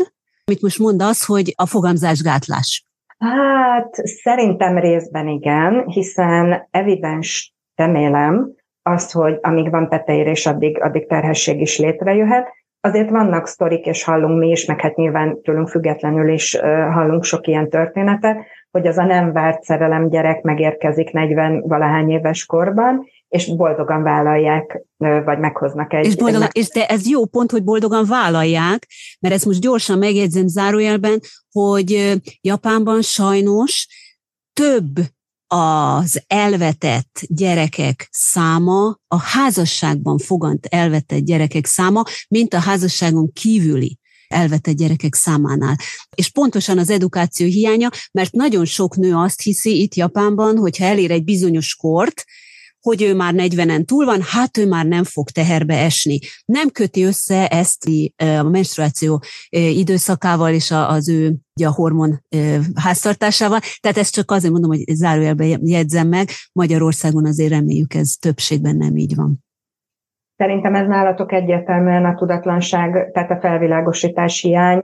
és felvilágosító programok menopauza témában központilag szervezet nincsen, Magyarországon sem, tehát valahol mi vállaltuk fel ezt a szerepet, és van egy nagyon érdekes átkötés, és szerintem nálatok is ez lehet az egyik ok, csak, csak mélyebben gyökerező társadalmi beidegződés mellett van nálatok rosszabb helyzet szerintem, mert a menopauza önmagában nem betegség és ezért az egészségügynek nincs vele feladata. Itt, itt annyira szét van szeletelve ez a téma, tehát gondolj bele, hogyha inzulin rezisztens leszel, akkor hogy a diabetológushoz mész, belgyógyászhoz mész, ha pajzsmirik problémád van, endokrinológushoz fordulsz. Megjegyzem, Magyarországon nagyon kevés endokrinológus van, hatalmas a várólista, és ha szabad ezt mondanom, már pedig szabad, kevés a jó endokrinológus, tehát endokrinológusokból, fú, hát nem is tudom, több, több százal is, is jól jönne. Jól képzettel, empatikussal és, és nagy tudásúval, főleg nagyon jól jönne, hogyha, hogyha a nők rendelkezésére tudna állni. Ha, ha a, a gyomrod működése borul fel, már pedig menopauzában sajnos az is felborulhat, vagy túlsúlyos leszel, ez is ugye a, a hormonháztartás, a hormonműködés megváltozása miatt van, hogy kialakul ez a nagyon csúnya neve van menopauza pocak, menopauza has, amikor mi nők ugye erre a hasi, derék és csípőtájéki részre bizony 8-10 kilót simán fel tudunk szedni, akkor ugye szintén vagy belgyógyászhoz, diabetológushoz, dietetikushoz, vagy gastroenterológushoz fordulsz. Tehát annyira szét vannak szeletelve ezek a témák, például az én magas pulzusommal kardiológushoz kellett mennem, gastroenterológián jártam a gyomrommal, az egyéb hormonális problémáimmal én is endokrinológusnál is jártam, illetve a diabetológus belgyógyász szakorvosnál. A stresszkezelést miatt szintén megfelelő szakemberhez, pszichológushoz kellett fordulnom. De az Tehát... okokat azért akkor ők látták, felderítették, vagy akkor már tudtad, hogy ez, ez áll a háttérben? Az benne a poén, tudod, hogy pont ezt akartam kihangsúlyozni, hogy nincs átjárás a szakmák között. Tehát nem egyeztetnek, hogy figyelj, neki ezzel, meg ezzel, meg ezzel is gondja van, nézzük már meg a kiváltó okokat, hanem tüneti kezelés van. És Magyarországon abszolút jellemző a tüneti kezelés, és ez szerintem állati veszélyes, főleg menopauzában, mert a tünetek elnyomása nem fogja megszüntetni az okokat. Velem is pontosan ugyanezt történt, és nem azért mondom, mert velem ez történt, hanem azért, mert ez az általános gyakorlat, hogy a, a tünetekre adunk tüneti kezelést, Csak nézzük meg akár, ugye most kicsit, ha szakmázhatok a, a reklámokat, amikkel találkozunk, ha puffatsz, vegyél be a puffadásodra valamit, ha az izületi fájdalmad van, ami például a menopauza egyik tipikus tünete, és a nők 99%-ának fogalma nincs róla, vagy bátran mondom 100%-ának, hogy az izületi fájdalmai nem feltétlenül reumatológia problémából adódnak, hanem a menopauza egyik klasszikus tüneteként értelmezendő. Tehát egyszerűen nem nézzük meg generálisan a női szervezet működését. Na, pont ezért jó a mi programunk, hogy most ez nem a dicséret volt, hogy jó a mi programunk, de erre jó a mi programunk, hogy a szakembereink generálisan nézik meg, és az okokat próbálják meg feltárni, és ha tudjuk az okát, akkor már könnyebb kezelni. Hozzátok egyén is tud fordulni, vagy csak vállalatokkal tartjátok a kapcsolatot? Nézd, a vállalatokat mi leginkább ugye edukáljuk, a, a, a vállalatok által dedikált magánszemélyeket, vagy a szimplen magánszemélyeket, akik hozzánk fordulnak, tehát bárki számára nyitva vagyunk, tehát egyszerűen jönnek a nők, mert, mert tüneteik, mert problémáik vannak, és azokra, azokra megoldást kell nyújtani. Tehát, tehát aki most hallgatja ezt a műsort, és magára ismer bizonyos tünetekkel, akkor nyugodtan fordulhat hozzátok. Persze, hát a programunknak nem ez a fő csapás iránya, hogy, hogy vállalatokhoz megyünk érzékenyítő előadásokat tartani, hanem az orvosaink és a terapeutáink kezelik azokat a nőket, akiknek változókori tüneteink vannak. Tehát ez, ez a több lábon állásnak csak az egyik szelete az, hogy a vállalatokkal uh, kooperálunk. Tehát, hogyha én magam nőként nem tudom azt, hogy ezeknek a tüneteimnek a forrása lehet a menopauza, akkor nyilván nem tudom, hogy milyen szakemberhez fordulhatok, és elindul egy ilyen spirál. Tehát én is a nőgyógyászon megkezdtem, a leggyakrabban odafordulunk. Neki akkor az volt az álláspontja 6-7 évvel ezelőtt, hogy hát ezen át kell esni, és fölösleges hormonszinteket nézni, mert ugye hullámzanak a hormonszintjeim. Ezt alá is írom, de a mai tudásommal már nem teljesen írom alá, mert például most van egy olyan paciens a nőgyógyász kolléganőmnek, akinek az előző nőgyógyász azt mondta, hogy használjon progeszteron krémet, mert ugye hát megelőző állapotban van, és akkor használjon valószínű kevés a hormonja. És megnéztük a hormonszintjeit, és ösztrogén hiánya volt, és brutális mennyiségű progeszteronja volt. Na most képzeld el, ha arra ráken egy progeszteron krémet. Tehát ezt nem is értem, hogy, hogy, hogy eljuthatunk erre a szintre, hogy, hogy ilyen felelőtlen ajánlásokat teszünk, és akkor arról nem is beszélek, hogy ezekben a laikusok által összeverbuvált csoportokban a nők egymásnak osztják az észt, ugye elmondják a saját tapasztalataikat, ilyen gyógytáját ittam, olyan krémet kentem, a szomszédasszonyom ezt ajánlotta, és akkor mi ezt, mi, tehát emberkísérletet folytatunk magunkon, és elkezdjük ezeket kipróbálni. Igen. Időszakosan jobban leszünk, vagy még rosszabbul leszünk rövid. És akkor ilyen, ilyen több százas komment cunamik indulnak el, hogy nekem bevált, jaj, ne használd, mert attól majdnem meghaltam, úristen, beszarul voltam tőle, azt se használt, nekem jobb volt, de csak egy ideig, hogy de csak egy ideig. Tehát ha elnyomjuk a tüneteket, akkor ez egy ideig óráig hoz megoldást, de miután a kiváltókról lövésünk nincsen, ezért előbb-utóbb visszatérnek ezek a tünetek, sőt halmozottan. És a rossz hírem az, hogyha ezeket végképp elhanyagoljuk, és tényleg csak így kísérletezgetünk, akkor viszont tényleg a kritikus betegségek. Az elején mondtál, hogy hogy logikusan következett, mert bizony nálam sem az okokat tárták fel, azt mondták, hogy ki kell bírni, én is az akkori tudásomnak megfelelően próbálkoztam, és bizony belül dolgozott az egész történet, és egy autoimmunbetegség formájában, inzulinrezisztencia és pajzsmirigy alulműködés formájában robbant ki imáron betegségként. Na most ezt az időszakot azért szívesen megsporoltam volna, úgy gondolom az életemből, és szerintem minden nőtársam. Tehát ez a tudatos Igen. Gondolkodás, ez a nem hagyjuk magunkat, nem hallgatunk laikus tanácsokra, nem próbálkozunk, hanem tudatosan és öntudatosan kiállunk magunkért, és akár kérünk egy kontroll eredményt is, és nem tudom nálatok, hogy van, de Magyarországon ez egy óriási mumus. Mert a doktor azt mondta, akkor azt szent, és nem kérek kontrollvéleményt, hát de hogy is nem kérek kontrollvéleményt. Ha úgy érzem, hogy nem vagyok jobban, nekem ez nem volt elég, nem volt jó megoldás, nem figyeltek oda rám, nem az okokat keresték meg, csak a tüneteimre kaptam valami megoldást, akkor tessék csokolom tovább menni. Mik az első vizsgálatok, amiket elvégeztek, vagy akár Magyarországon általában elvégeznek, első megkeresésre? Gondolom a hormonszint, Tehát amikor valaki úgy gondolja, hogy ja, hát lehet, hogy nálam már elkezdődtek ezek a tünetek, de ugye nem biztos benne, mik azok a vizsgálatok, amire ő saját maga is meg tud, amivel meg tud győződni, többi, tehát nincs ilyen mellébeszélés. Hát először azt szoktuk ajánlani, hogy van, a, van az oldalunkon egy ilyen kis klimax teszt, tehát tessék kivége, kitölteni, őszintén válaszolni, megnézni, és az ad egy, egy reális választ, hogy körülbelül milyen fázisban lehetünk, és ezt összevetve a tüneteinkkel már is kapunk egy ilyen képet, hogy körülbelül hol állunk, milyen, milyen szinten lehetünk. Aztán, ha belép a programba, akkor vezetnie kell minimum öt napig egy étkezési naplót, hiszen a táplálkozásunk az egyik alfája és omegája annak, hogy hogy vagyunk, és mi történik belül a szervezetünkben. Van egy, egy komoly online egészségügyi kérdőívünk, amit, amit ki kell tölteni.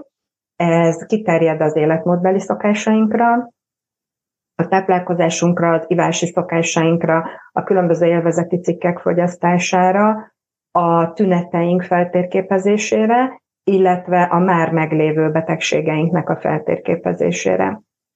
És ahogy ezt az étkezési naplót és ezt a kérdőívet megkapjuk, visszakapjuk, akkor a szakembereink már az első találkozásig megnézik azt, hogy hol vannak azok a pontok, ahol érdemes beavatkozni.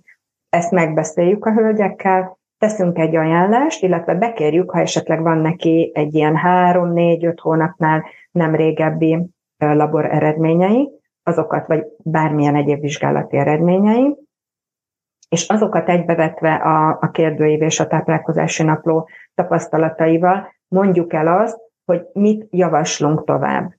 Szerintem alapvetés az, hogy legyen egy friss labor vizsgálatunk, mert abból nagyon sok mindent meg tudunk nézni, és a jó hírünk az az, hogy a vizsgálatok többsége a házi orvosi beutalóval elvégezhető. Az a néhány fontos, amit a TB nem támogat, azt viszont a, a magán úton néhány ezer forintért elvégeztethetjük. Például a VASZ szintünk megnézése nagyon fontos. A D-vitamin szint, Esetleg, ha stresszesnek, fáradtnak, nyűgösnek érezzük magunkat, a kortizol szintünk. Esetleg cukorértékek, tehát egy terheléses inzulin és cukorvizsgálatot érdemes elvégeztetni. De azt szerintem az elején még kár, azt, azt a kollégák meg fogják mondani, hogyha indokoltnak tartják, illetve a tünetek alapján arra gyanú merül fel, hogy ott lehet valami probléma, és ugyanez igaz a pajzsmirigy vizsgálatra is, mert a, a szakorvosi illetve a házi orvosi beutalóval nem lesz részletes pajzsmirigy vizsgálat, csak egy TSH-t néznek, az meg nem elég semmire. Tehát ez az az alap, amit, amit mi, mi megcsinálunk, és ebben az a nagyszerű, hogy már az első konzultáció érdemi lesz, hiszen kitöltött kérdőívek, megnézett vizsgálati eredmények birtokában tudjuk, és innentől irányítjuk el a, a hölgyet további vizsgálatra, Folyamatosan zajlanak a laborvizsgálatok, országos laboratóriumi háttérrel dolgozunk, tehát tudjuk dedikáltan küldeni a nőket, hogyha szükségesnek tartjuk, illetve ahhoz a kollégához irányítjuk, ahol a legnagyobb beavatkozási igény van. Életmód téren, tehát rendezés, stresszkezelés, táplálkozás beállítása. Ez az a három kardinális pont, ahhoz szinte mindenkinek kell foglalkozni. És a táplálkozást azért emelem megint ki, mert mert logikus, csak nem gondolunk rá. Hiszen, ahogy múlnak az évek, például elassul az anyagcserénk. Tehát nem ugyan annyi mennyiségű táplálékra van szüksége. Aztán megdolg, megváltozik a táplálékfeldolgozási képességünk, például azzal, hogy a gyomorsabb mennyisége csökken, minősége romlik sajnos. Tehát itt ö, fontos meg... Öregség jelei táplálékot, milyen mennyiségben, milyen minőségben viszek be a szervezetembe. Tehát ez, ez gyakorlatilag egy olyan kardinális beavatkozási pont, amit azért, hogy újra jól legyek, vagy jól maradjak, szinte mindig meg kell lépni. Aztán ott van az alvás rendezése. Ez is egy életkori sajátosság. Hát még ha tüneteim vannak, akkor még rosszabbul alszom, tehát ezek olyan életmódbeli kis apró korrekciók, amiket szakemberekkel vezetettem megkapnak a nők. Tehát ez egy abszolút alap az ellátási struktúránkban, és akkor erre lehet tovább építkezni, hogyha kardiológus kell, ha belgyógyász kell, ha diabetológus kell, ha endokrinológus kell, szexuálterapeuta, nőgyógyász, akkor ezek a kollégák mind rendelkezésre állnak a, a programban. Gyakori a, a szexuális vágy megváltozása, az orgazmuskészség elveszítése vagy gyengülése, csökken ugye a libidónk, nem kívánjuk úgy a szexet. Tehát ez mind-mind olyan téma, ahol akár az, a párral is lehet, tehát a hölgy és a férfi taggal is lehet együtt dolgozni, pontosan azért, hogy mondjuk ne ebből legyen családi dráma, vagy ne ebből legyen vállás, vagy mosolyszünet otthon, mert, mert a szexualitás ugyanúgy fontos. És erre is van például felmérésünk, hogy 60-70 éves korban bizony a nőknek ugyanúgy megvan az igényük az aktív és a minőségi szexuális életre. De hát erről nem szabad beszélni. Hát én, én, én ezzel nagyon nem tudok egyetérteni. Tehát tabumentesíteni a témát a saját egészségünk és jólétünk érdekében eszméletlenül fontos. Így van, és felesleges is lenne, főleg, hogyha arra gondolunk, hogy most már arról is beszélnek bizonyos helyeken, hogy most már nem 100-120 évig élünk, a 130 éves életkor is akár a jövőben megvalósulhat. Tehát ha belegondolunk, akkor mondjuk mit tudom én, egy 45 vagy egy 50-55 éves nő, hát még, még a felénél se jár akkor az élet, élet útjánál, és már egy ekkora változáson kell, hogy átmenjen. Első kérdésem az lenne, hogy például online is részt lehet venni, mert hogy nagyon örülök, hogy a podcastet hall, nem csak Magyarországról, hanem a világ nagyon sok tájáról hallgatják, hogy aki esetleg úgy gondolja, hogy a, azon a helyen, ahol éppen él, azokat a vizsgálatokat elvégezteti, és mondjuk megküldi, akkor, akkor is tudtok neki segíteni? Tehát egy ilyen online formában is ö, ö, tudjátok mondani, hogy még milyen vizsgálatokat ajánlotok, ilyen és ilyen eredmény alapján, vagy ez tényleg csak ott helyileg Magyarországon lehetséges? Nem, hát most per pillanat, most gyorsan, ahogy ezt mondtad, végig gondoltam gondolatba, hogy honnan vannak ügyfeleink. Jelenleg van Kanadából, Angliából, Németországból, Romániából, Szlovákiából is paciensünk, tehát mi meg tudjuk mondani azt, hogy milyen vizsgálatokat érdemes elvégeztetni, megküldik, nem is jönnek el hozzánk, tehát csak online konzultálunk. Ami tapintásos vizsgálat, tehát nálunk is nőgyógyászé, belgyógyászé, ugye, főleg, ott pedig szintén az ő helyi ellátórendszerében elvégezteti a vizsgálatokat, viszont a leletek kiértékelése, és azt, hogy nálunk a kollégák ugye globálisan megbeszélik, tehát azt szoktam mondani, hogy egy ilyen generikus, 360 fokos, holisztikus szemlélettel, tehát tényleg életmódorvoslási szempontok szerint is végignézik a leleteket, és hát ugye ezeket a leleteket nem csak a, a a leletre írt apró jel alapján értelmezzük, hanem összefüggéseiben is megnézik a kollégák, és ebben pont ez a zseniális, hogy már előrevetített hipotéziseket is ugye fel lehet állítani, hogy látjuk, hogy az ott még a jó tartományban van, de már csökkent, akkor megnézzük, hogy a többi értéke hogy függ ezzel össze, és bizony nagyon szép felismerések vannak, és szépen lehet segíteni. Úgyhogy a mai világban úgy gondolom egy online rendelkezésre állás az, alap, egy program kapcsán, főleg egy ilyen típusú program kapcsán, és bizony volt már olyan vendégünk is, aki a hölgy itthon élt, az ő tüneteire adtunk megoldást, és elégedett volt, jól haladtunk, szépen változtak ugye az ő, ő tünetei pozitív irányba, és azt mondta, hogy a, a testvérem az USA-ban él, akkor küldhetem-e hozzátok, és akkor ő is online bejelentkezett, és akkor a labor eredményeit meg mindenki megcsináltatott, és viszont ezt a komplex látásmódot, ezt a szemléletet, és ezt az életmód orvoslást, az, az, az itt vette igényben nálunk, úgyhogy ennek semmi akadálya nincsen. Uh-huh, nagyszerű. A következő kérdésem az az, hogy ugye amikor megvannak a leletek, megvannak az eredmények, és mondjuk van egy olyan, hogy hát akkor egy gyógyszeres kezelés, akár hormonterápia javasolt, vagy nem javasolt, hogy hogyan állnak Magyarországon a nők többsége ehhez a témához.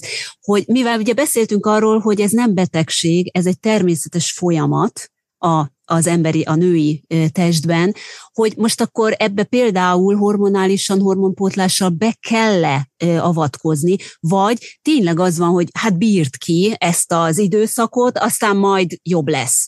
Ezt azért is kérdezem, mert hogy itt Japánban például rettentően nagy ellenesség van a gyógyszerszedéssel szemben asszonyos hormonterápia, hormontapasz. Ugye kezdik mindig, mindig itt ugye a nagyon lágy, a nagyon enyhe adagokkal, dózisokkal, lehetőségekkel kezdik. Sőt, mi több, itt ugye van egy úgynevezett Yakunak hívják, ez a kínai hát mint Magyarországon a gyógynövényesdi, ez a kínai gyógynövény úgymond, ezt szokták nagyon sok szimptománál használni, de azt hozzá kell tenni, hogy hát ez, ez most lehet, hogy valakinek hat, de az itteni keletieknek ez nagyon jó, de például egy nyugati embernek már kevésbé. Hát ugye vannak különbségek, hiába, hogy emberek vagyunk, de ugye a, a testi beállítottság meg egyáltalán vannak különbségek. Ez a kampó például a gyomrot nagyon tönkreteszi, ezt én sem tudom szedni egyáltalán, tehát ez teljesen ki van lőve. A gyógynövény terápia, mint olyan, az itt annyira nem jellemző. Hogy Magyarországon például milyen, ha ezt így szabad kérdezni, és akár példát is tudsz hozni, milyen olyan gyógynövényes étrendkiegészítőket ajánlotok, ajánlasz, illetve így a hormonterápiát azt, azt mikor, hogyan ajánljátok, és annak tényleg ez a háttere, ez megalapozott?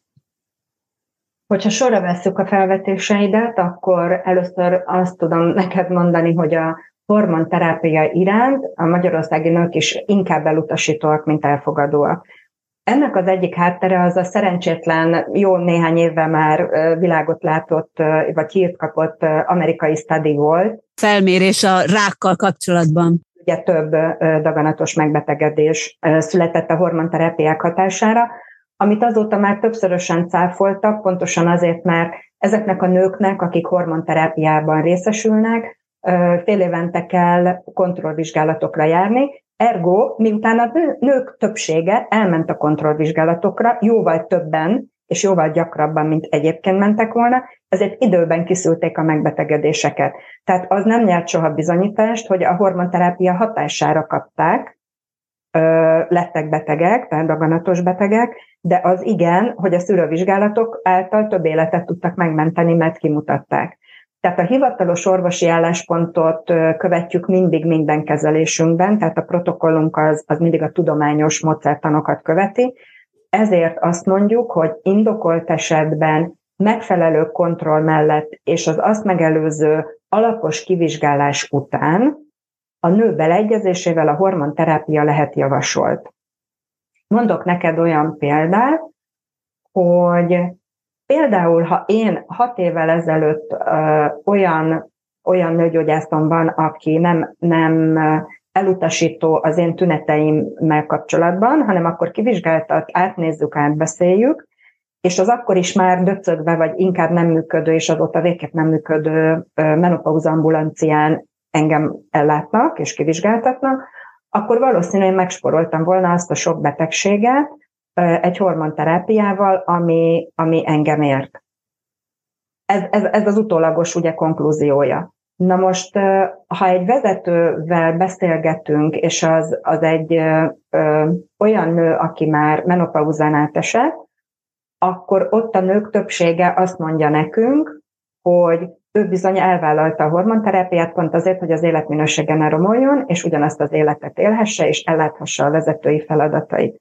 Ugyanezt mondják a nagy előtt szereplő emberek, tehát a művészek, a tudósok, a tudományos életben résztvevők, tehát az ez irányú tapasztalatunk ez. Az átlagember, akinek az életminőségét, ha rontja is, de úgy eldöcög vele, és esetleg nem, nem tudja ezeket a, ezeket a tudományos magyarázatokat erre a bizonyos szerencsétlen tanulmányra, akkor az inkább elutasító. Tehát erre, erre ezt tudom neked mondani, de ez is felvilágosítás és tudáshiány leginkább.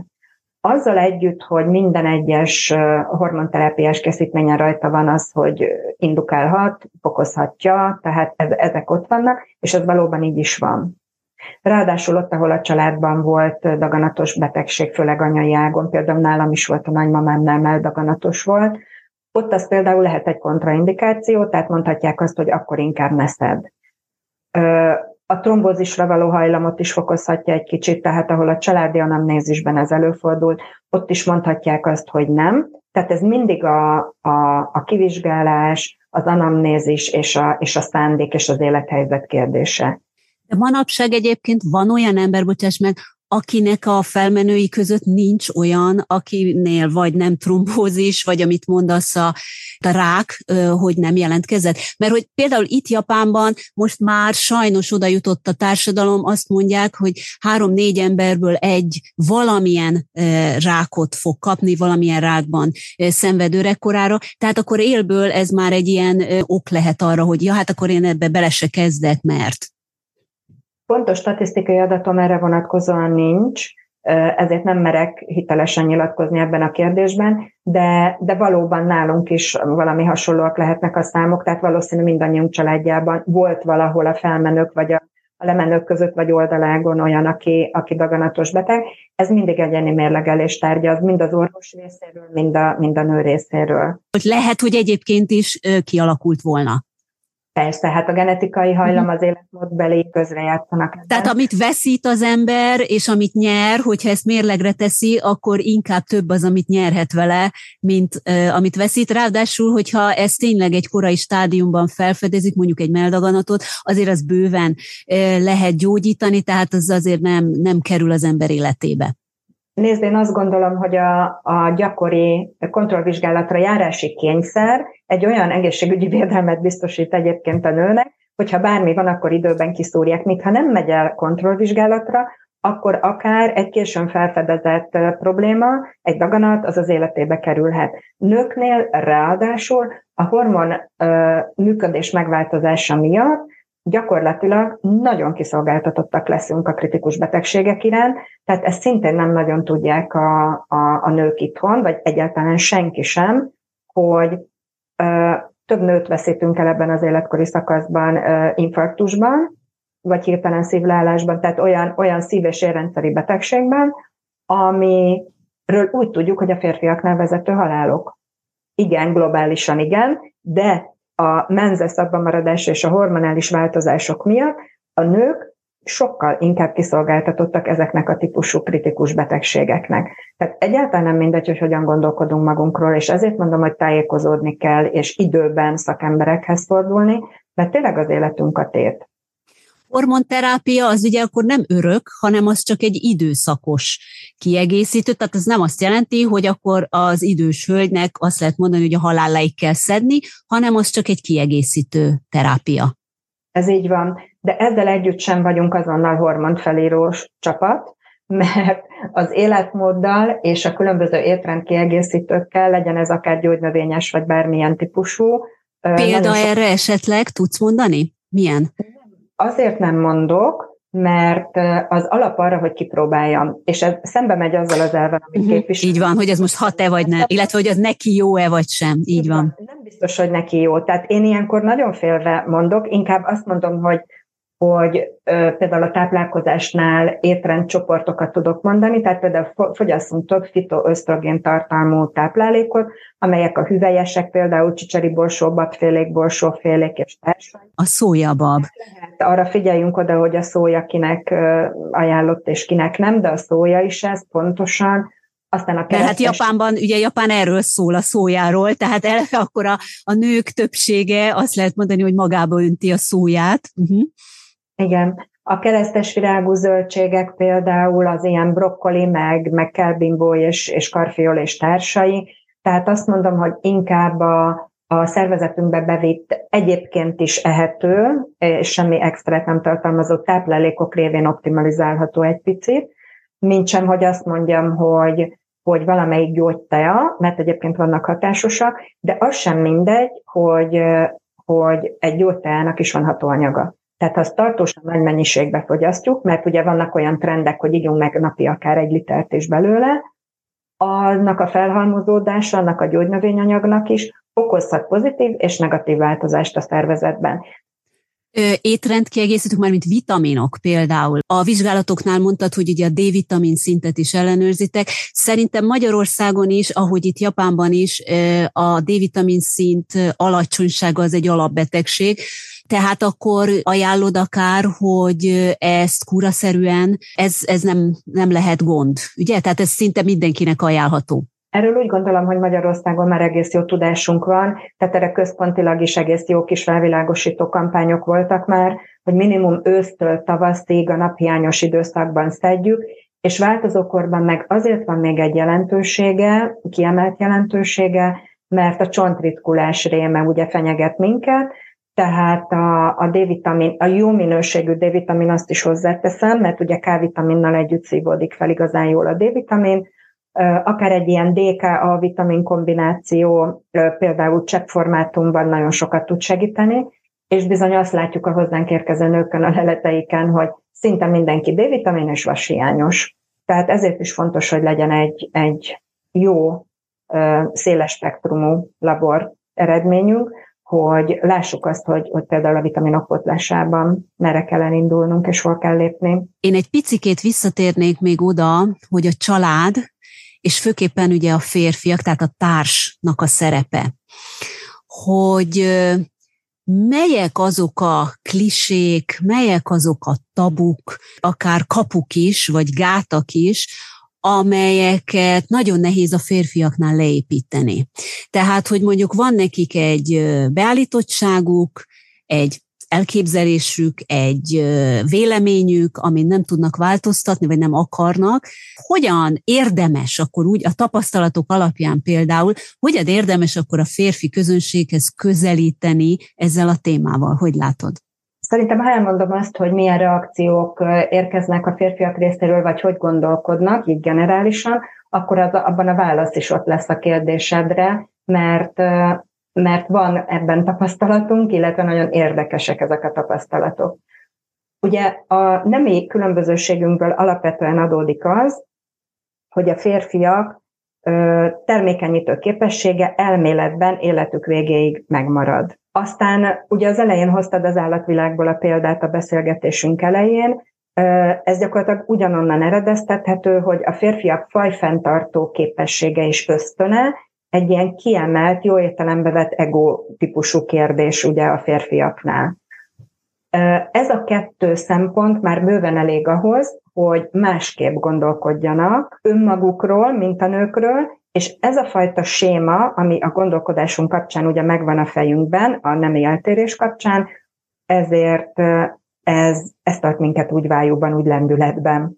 És amikor szembesülünk a változókor témájával a nőknél, akkor egóból ki tudjuk jelenteni, hogy ja, hát, hát ilyen nincs, ez engem nem érint, hát, hát anyunak se kéne ezzel túl sokat foglalkozni.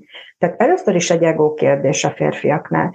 Nekem például, csak az érdekesség kedvéért, volt olyan interjúm nemzetközi szintéren is ismert vezető professzorral, menopauza témában, aki amikor rákérdeztem a férfi változókorra, akkor nagyon helyesen kihúzta magát, belepirult ugyan, de azt mondta, hogy Mária, kedves férfi változókor már pedig nincs. És látszott, hogy ő most férfi egóból, és nem a professzor szemszögéből válaszol. Már pedig tudjuk, hogy van. Igen, és ezt akartam, is... hogy ugye a férfiaknál ezt kapuzárásnak hívják, nem? Igen, igen, igen, igen, igen. Erre mondta egyszer egyik kedvenc riportalanyom, Sifer Miklós, a, a nagyszerű ugye stylist, és, és mindenki által közkedvelt és közismert férfi, hogy ó, Mária, amikor az én férfi barátaim megbolondulnak, na az úgy néz ki, hogy tetováltatnak, motorosszerkot húznak, vesznek egy motort, és elindulnak az éjszakába csajozni. Aztán három hónap múlva panaszkodnak, hogy nem vesznek komolyan a 20 éves csajok, ú, apám, én már olyan fáradt vagyok, hogy én nem bírom ez éjszakázást, és egyébként is most akkor, én most akkor mit csinálok? De azt mondja, hogy, hogy aki nem bír magával, és nem tudja elfogadni ezt a változást, és nem rugalmas benne, azt mondja, hát én csak jókat nevetek ezen, de megfutják ezeket a köröket. Tehát megkínlódunk ezzel mindannyian, akár nők, akár férfiak vagyunk, csak másképp éljük meg, és másképp értelmezzük, és ezért is jönnek azok a vélemények például a mi cikkeinkre, meg a blog írásainkra, hogy, hogy hisztiszták, ilyenkor cserélünk le benneteket, mert már nem tudunk nektek gyermekeket nemzeni. Tehát ez az átörökítési kényszer, ez viszi tovább a férfit, és szerintem, de ez csak az én magánvéleményem, jó ürügyülés szolgál kilépni egy esetleg nem feltétlenül jól ápolt és jól működő és odafigyelős párkapcsolatból. Tehát ez, ez még akár indokként is ráhúzható, mert könnyebb elválni, mint, mint dolgozni ugye a kapcsolaton, ez is egy ilyen tipikus problémakör. Tehát azt gondolom, és itt megint kommunikációs szakemberként mondom azt, hogy a férfiakhoz teljesen más nyelvezettel kell szólni, mint a nőkhöz, mert milyen nyelvezettel kell? Erősnek kell lenni, vagy épp az, hogy gyengének? Mi, mi a jó stratégia? Szerintem a férfiak az exakt, rövid és könnyen megérthető, nagyon tematikus, két-három mondatos ö, magyarázatokra fogékonyabbak, hiszen ők abszolút tényalapon működnek jobban, abszolút exakt tényközlő üzemmódban tudják jobban befogadni az információkat, illetve a, arra a nagyon sok férfi által eltitkolt empátiájára és érzékenységére, amivel igenis rendelkeznek a férfiak is, lehet appellálni, tehát ha ezt a falat át tudjuk vinni, akkor már nyertügyünk van, és nagyon szépen tudunk velük is kommunikálni. Egy férfi veszi a fáradtságot, és meghallgatja otthon a feleségét, vagy eljön, ugye mi sokat élőzünk az oldalunkon egy ilyen élő beszélgetésünkre, vagy eljön egy webinárra, vagy részt vesz egy nagy közönségi eseményünkön, vagy mondjuk a munkahelyi edukációs programunkon, ahol nem kötelező ugye a részvétel, de férfiként beül, akkor ő ettől sokkal jobb fej, és, és ő nem teszi ki magát semmilyen cikis helyzetnek. Tehát ha felismerjük, hogy hogy lehetünk jó fejek, akkor tudunk jó fejek lenni. Sokszor jut ez eszembe egyébként, hogy talán Magyarország azzal, hogy egy kis ország, ilyen szempontból befolyásolhatóbb, jobban kezelhetőbb talán, mint mondjuk egy olyan ország, mint Japán. Olyan családiasabb Magyarországon egy ilyen témát bevezetni, és így edukálni az embereket, mint mondjuk egy nagyobb országba. És így elhallgatva az jutott eszembe még, hogy te a civil rádiónak adtál egy interjút, ez a honlapodon is megtalálható ez az interjú, és itt a igazából ugye a direkt reklámról és a vállalati reklám stratégiákról beszéltél.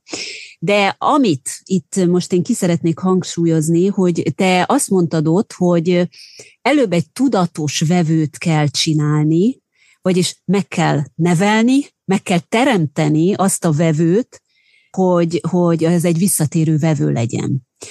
És így a beszélgetésük vége felé közeledve az jött le nekem, hogy ebben az edukációs programban is, vagy hát ebben a tevékenységedben is valahol te arra törekszel, hogy megteremtsd az öntudatos nőt, akinek lehet segíteni, és nyitottá tenni arra, hogy befogadja azt, hogy, hogy a saját testének a változásait megértse és megélje.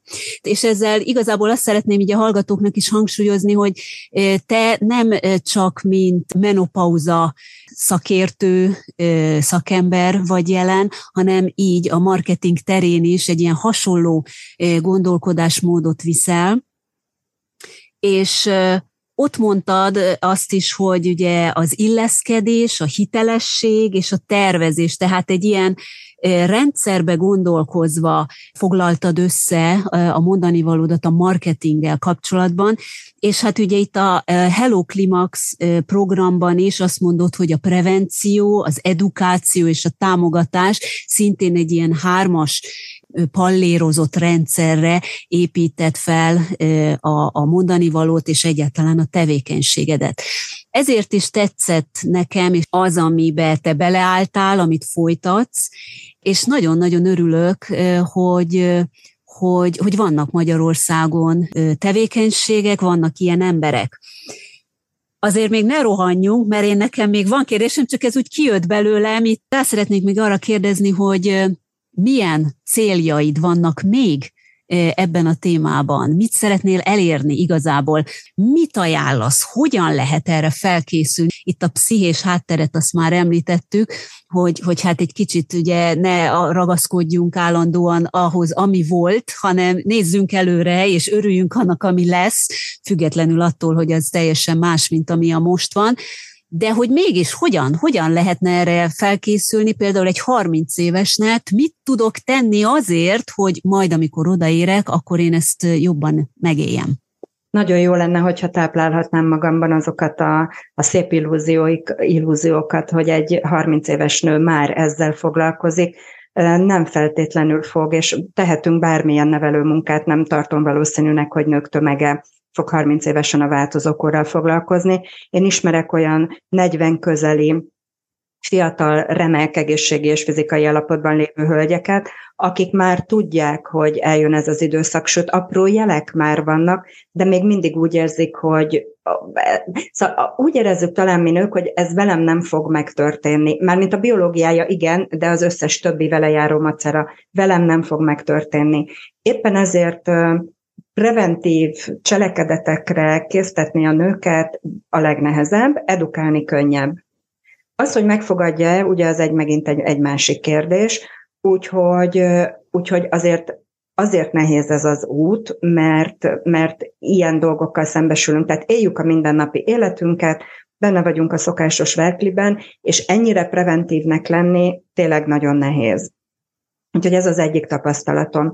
Ezzel együtt nem véletlenül a, a hármas egységünk a prevenció, edukáció és a támogatás, mert hogyha már azt elérjük, hogy hiteles forrásból tájékozódnak a nők, megértik azt, hogy az én menopauzám nem a te menopauzád, ez az egyik elmondatom, ezt mindig elmondom nekik, hogy könyörgöm, ne fogadj meg olyan laikus tanácsokat, amivel akár árthatsz is magadnak, tehát nem azt állítom, hogy mindig árthatsz, de árthatsz is. Tehát tájékozódj hiteles forrásból. Ha cselekedni szeretnél, kérdezd már meg könyörgöm olyanokat, akik legalább egy kicsit is értenek hozzá, és akkor már bejebb vagy. Ha ezek a tájékozza, tájékozódások beégnek, tehát ott marad az információ az agyadban valahol, akkor már nagyon sokat elértünk, és hogyha egyébként is élsz egy viszonylag tudatos életmódot, mert nagyjából normálisan táplálkozol, akár még alszol is kellő időt, és, és akár sportolsz is, akkor szerintem sokkal kevesebb a teendő. De hogyha az olvasottak és a tájékozódás alapján azt látod, hogy már most van egy kis túlsúlyom, már esetleg inzulinrezisztenciám van, érzem, hogy a pajzsmirigyemmel már mondták, hogy van egy kis gond, vagy akár csak a túlsúlyom és a táplálkozásom gond. Nagyon sokan isznak energiaitalt például. A kávé, ami egy csodálatos dolog, és egyre több kutatás mondja, hogy napi három-négy kávé is valami jót tesz nekünk, az De se jó. változókorban sajnos ezeknek a nagy részével minimum mértékletességet kell ö, tanúsítanunk, vagy le is kell számolni, ennek abszolút megvannak az élettani és hormonális változásbeli ö, okai. Tehát ö, ha, ha eddig ez a, a full hedonista voltam, és napi, nem tudom, nyolc pizzát magamba tömtem, és csak gyors kajeldákban ettem, az sajnos már nem lesz opció. Tehát itt kell az a fajta rugalmasság, amiről ma többször is beszéltünk, és annak a felismerése, hogy mit ronthatok el. És hogyha ehhez hozzáteszem azt, hogy az életünk minimum egyharmadát, de ugye itt boncolgattuk azt is, hogy akár lassan közel a felét éljük le megváltozott hormonális ö, ö, állapotban, akkor már ott tartunk, hogy bizony érdemes 30 után a fejünkhöz kapni. Nagyszerű, szerintem nem csak te vagy boldog, hanem, hanem mindazok a nők, akik most hallották azt, hogy van egy ilyen fórum, és van egy ilyen lehetőség arra, hogy, hogy felkészüljenek.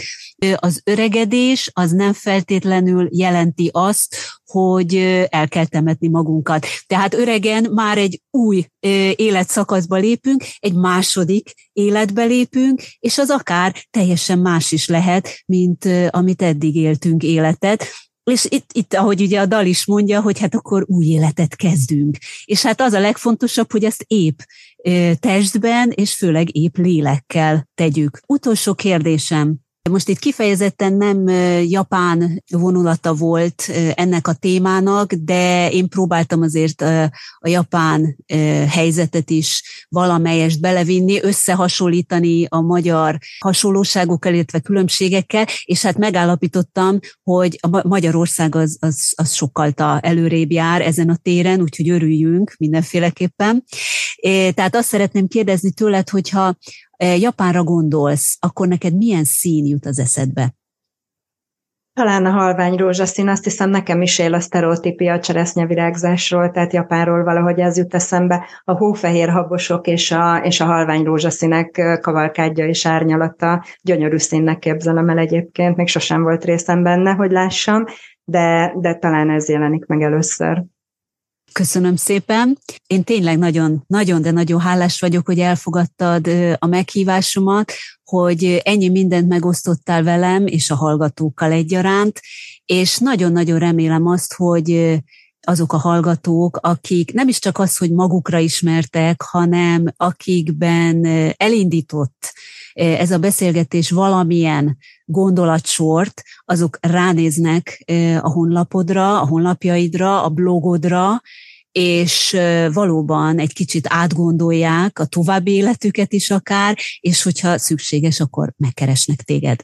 Én még egyszer nagyon szépen köszönöm, további nagyon-nagyon sok sikert a munkádhoz minden téren, és a legjobbakat kívánom. Köszönöm szépen az érdeklődésed, neked is jó munkát kívánok! Tudtad, hogy Japánban hírmozsák, érdekességek, trendek, gondolatok, újdonságok, amelyekről csak is itt, az Ablak Japánra podcastben hallhatsz. Ezt a blokkot a podcast honlapjáról tudod elérni, a blogfülben lehet hallgatni is és olvasni is.